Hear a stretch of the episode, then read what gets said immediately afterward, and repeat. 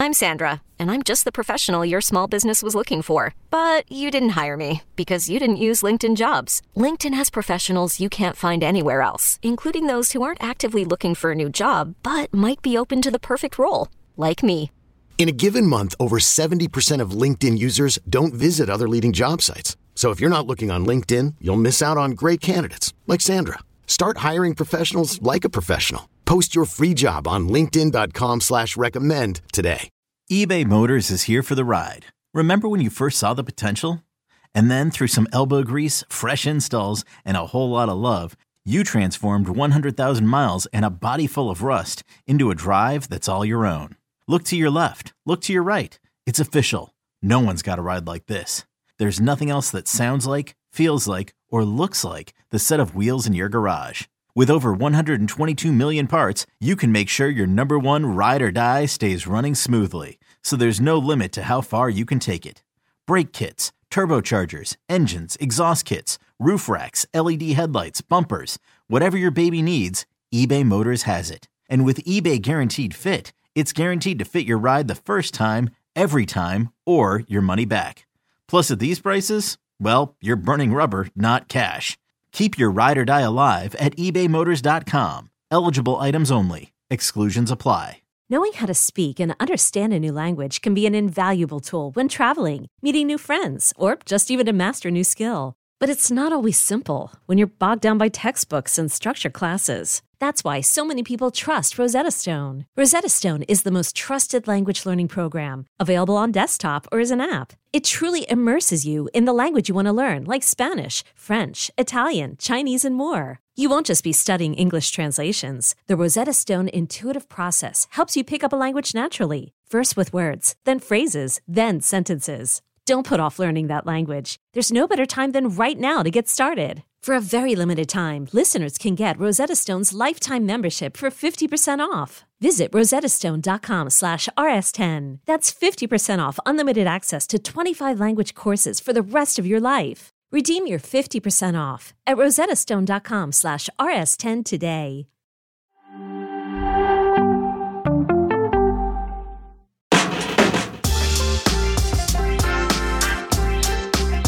Get into it because, like I said, we got we got a lot to cover today. Um, we're going to chat about the game that just finished up right here on the Golazo Network. Australia facing Uzbekistan in the AFC Asian Cup. This is the final group stage match for Group B, and this would determine who'd be going through in the group. So a big game for for both sides here, and Australia end up getting on the board first after this happened. Terrible miss, but if you go back, I mean, this is kind of a tough handball in the box here. Mm. It's a tough call. He, he Hits the player in the definitely back. His hand Yeah, to, to, his to back his is to the ball. It's very harsh penalty there. We've talked about the arm to brace yourself when you fall, but it goes against him, goes to VAR, penalty goes in. But this would be huge for Uzbekistan late in the match. Absolutely massive. The equalizer. Fantastic leap there. Gets up way before the defender can, and he's always going to win that there. Yeah, that's Azizbek Turgunboyev, and, and that goal was very important for Uzbekistan because that helped them go over Syria in the group table and, and take that second place spot that puts you directly through to the knockout stage. So obviously, with the third place teams, um, there, there's still a possibility for Syria, who has four points on the day, but for Australia as well, they're through as first place.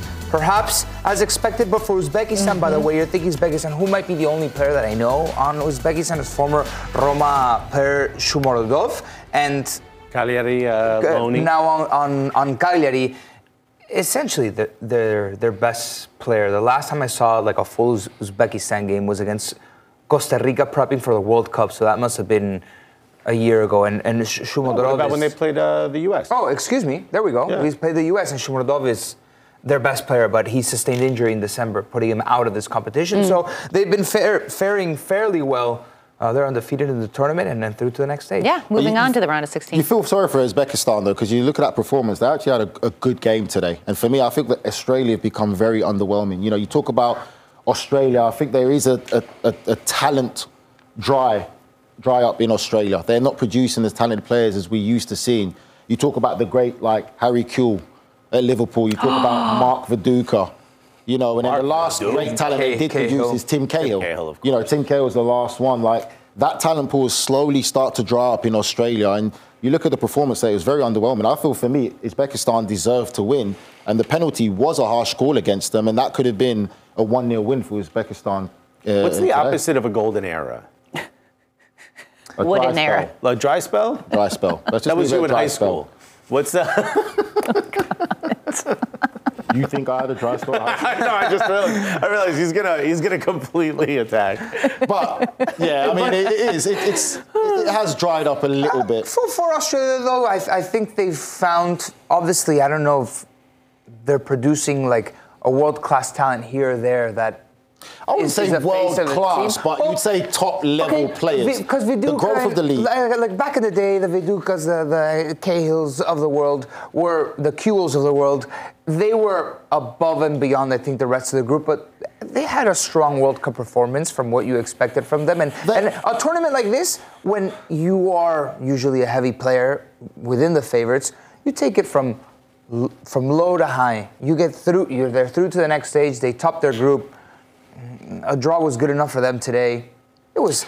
I'll it- probably- yeah, but then you look at it a, was all right. a nation like Australia, you'd watch the games and you'd identify talent to say, yep, they've got two or three core talented players that could play at the very high level consistently. You're not seeing that now. Mm. And also with the development of the domestic league as well, you would think that there would be a lot more production, a lot more young players coming through, but it's just not quite there because sure. they're judged to a different standard in that region now. Making the World Cup isn't just kind of enough now. You know, And- it, it's what's the next step now, really, for Australia. In that respect, how important is it for them to do well to continue to advance in this competition? Oh, it's very important. You know, in, in that region there, they are one of the big dogs, one of the top teams that Yeah. you would talk about. Yeah, you talk about Japan and, and South Korea as well. They're, they're the, the ones. But then you talk about developing nations now in, in the likes of like Saudi Arabia and what they're doing. So it's becoming very competitive. Mm-hmm. But for me, Australia will be seen as one of those teams, nations, as the standard bearers. You talk about the players that they produced in the past. You know, let's not even forget Lucas Neill, you know, another famous Australian fullback, turned down going to Liverpool to go to West Ham. Remember that one, eh? Stick Wow. that in your plan. Everybody makes mistakes. Uh, Australia, Big West Ham. Australia's going to play a third place team. the the third place of Group C or D. But to that point about Australia, I mean, you look at the group they're in Uzbekistan, Syria, India. I think it would have sent some shockwaves had they not qualified out of the group. To Yeah. finish top of the group is, is great success, especially with the squad they brought in.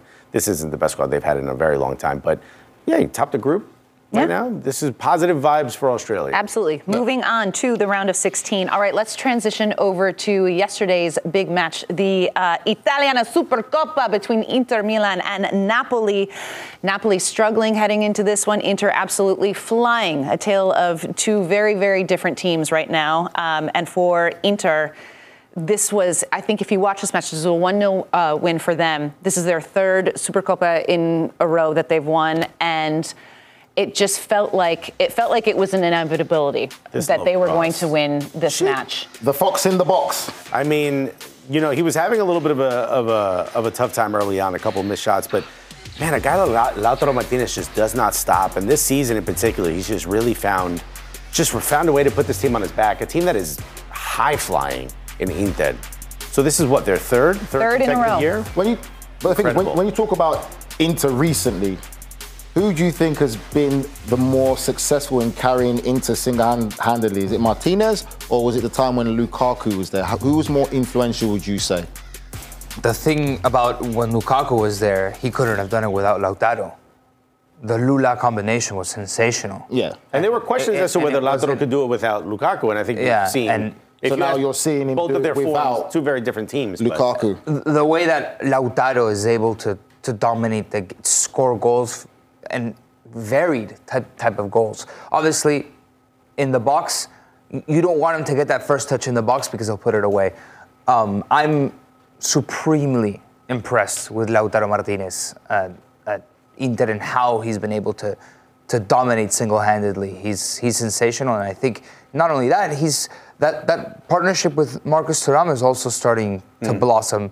I think that even bodes more in favor of the argument for for Lautaro Martinez. You you you, you plug a Lukaku out of the system, and then you find Marcus Thuram that can fit right in. Okay, put somebody in, somebody can help you out, and uh, I don't know. I'm I'm I'm I'm, I'm impressed. It, these numbers are yeah. are incredible numbers. It's hard. Grella said yesterday it's hard to find a, a, weakness in this Inter side, and with a guy like Martinez who's performing the way he has, this was the, his third consecutive time scoring in a Supercoppa final. So I mean, he he shows up in those in those big moments. Uh, I want to hit on something that you had spoken on, Nigel, in our production meeting about Napoli. This is, I mean, they've been struggling this year, obviously winning the Scudetto last year, but they're sitting in ninth in Serie A right now, and. But you said they, they went down a man in this one, yeah. but you said defensively you thought that this was the best that they have looked in a while. So are there some silver linings for, for Napoli to take away from Oh, 100%. This match? You know, Mazzarri's come there now. He's been there for two months. And for me, they've improved defensively. You can kindly see now when a manager comes in and wants to implement his system or style, it takes time sometimes, depending on the environment that you're in. But you can see now with this Napoli side that they are improving defensively. And that game there was very close fought. If it wasn't for the sending off of uh, Simeone there, I don't think that Inter would have got that win. You know, Napoli mm. were really well and truly in the game we know what Inter's about. Inter's identity is defensively strong. You know, they start from the back and work their way up. They've got a goal scorer. It works well. But for me, I would say Napoli have improved, and now obviously the January window's open. It's a very interesting time to see what recruitment they can get in. But it was a good performance from Napoli, and it's uh, very positive. And a certain person on this panel here said once about you don't win championships from you know having solid defenses or you know defending. But it does seem to work, right? The theory does work well, right?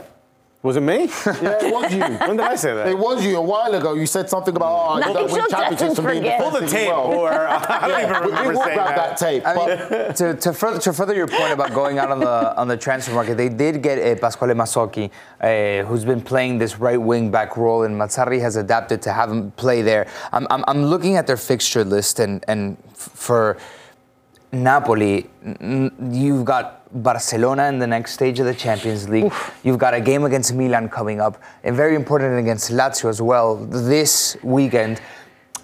Uh, uh, yes, there have been signs of improvement. They're still sitting mid-table, and three points lost or three points gained can offer movement either way in the table. So as an example, they yeah. could potentially win a game and be in fourth. Right, and, and, they could they potentially could. not pick up points and drop yeah. even further. So it's, yeah, it's, it's, it's, there at that point where it's like you're in a, in, a, in a, pack full of teams that have been doing all right, mediocre. I mean, you look at the likes of Roma. We talked a lot about Roma, Bologna that have had an incredible, well, uh, maybe an expected drop off. You can say they were sitting in third, 4th mm-hmm. at, at, some point, but you could see there's still a lot of movement for this Napoli team. That I don't know. Yeah, there's improvement, but you could see them making that, it to fourth much. at least. Like, and the biggest thing is if they improve discipline wise. We talk about them improving defensively. There's a discipline aspect. You know, they've had three red cards in the last three losses. They've had red cards, which has been a problem. And again, yesterday, another red card, yeah. which is why they lost. If they can right. improve that slightly, you could see Napoli being able to get a run of results to at least making it to that fourth spot. Do you think the red card is why they lost?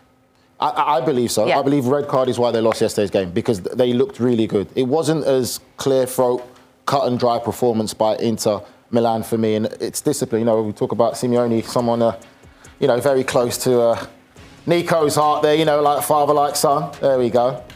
Leave a little foot in. Little bit of oh, there you go. Those ones hurt. They hurt very well. Uh, Except knows exactly what he's doing. Except it was that Cherry that left the foot in like Cholo today.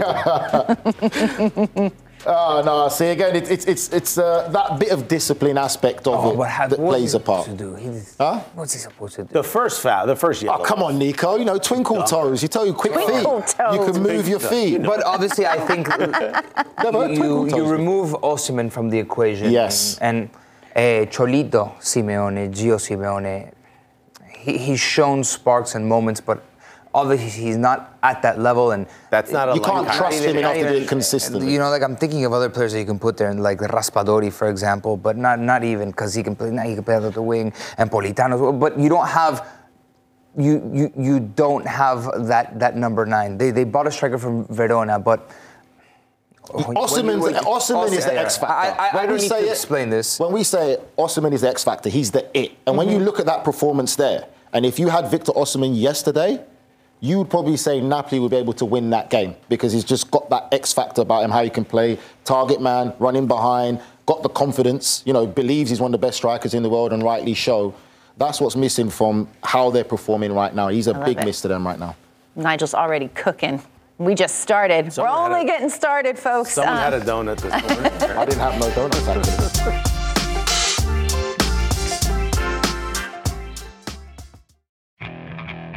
Okay, picture this. It's Friday afternoon when a thought hits you. I can waste another weekend doing the same old whatever, or I can conquer it. I can hop into my all new Hyundai Santa Fe and hit the road. Any road. The steeper, the better. Because my all new Santa Fe is available with H track, all wheel drive, so I can hit the trail without a worry in the world. Heck, with three rows and best in class rear cargo space, I can pack the whole family in with all our gear. We've got available dual wireless charging for our phones, so we'll never lose touch with civilization, and we won't lose touch with the primordial power of Mother Earth. So, which is it? Waste the weekend or do something a little more epic? And conquer it in the all new Hyundai Santa Fe. Visit HyundaiUSA.com or call 562-314-4603 for more details. Hyundai, there's joy in every journey.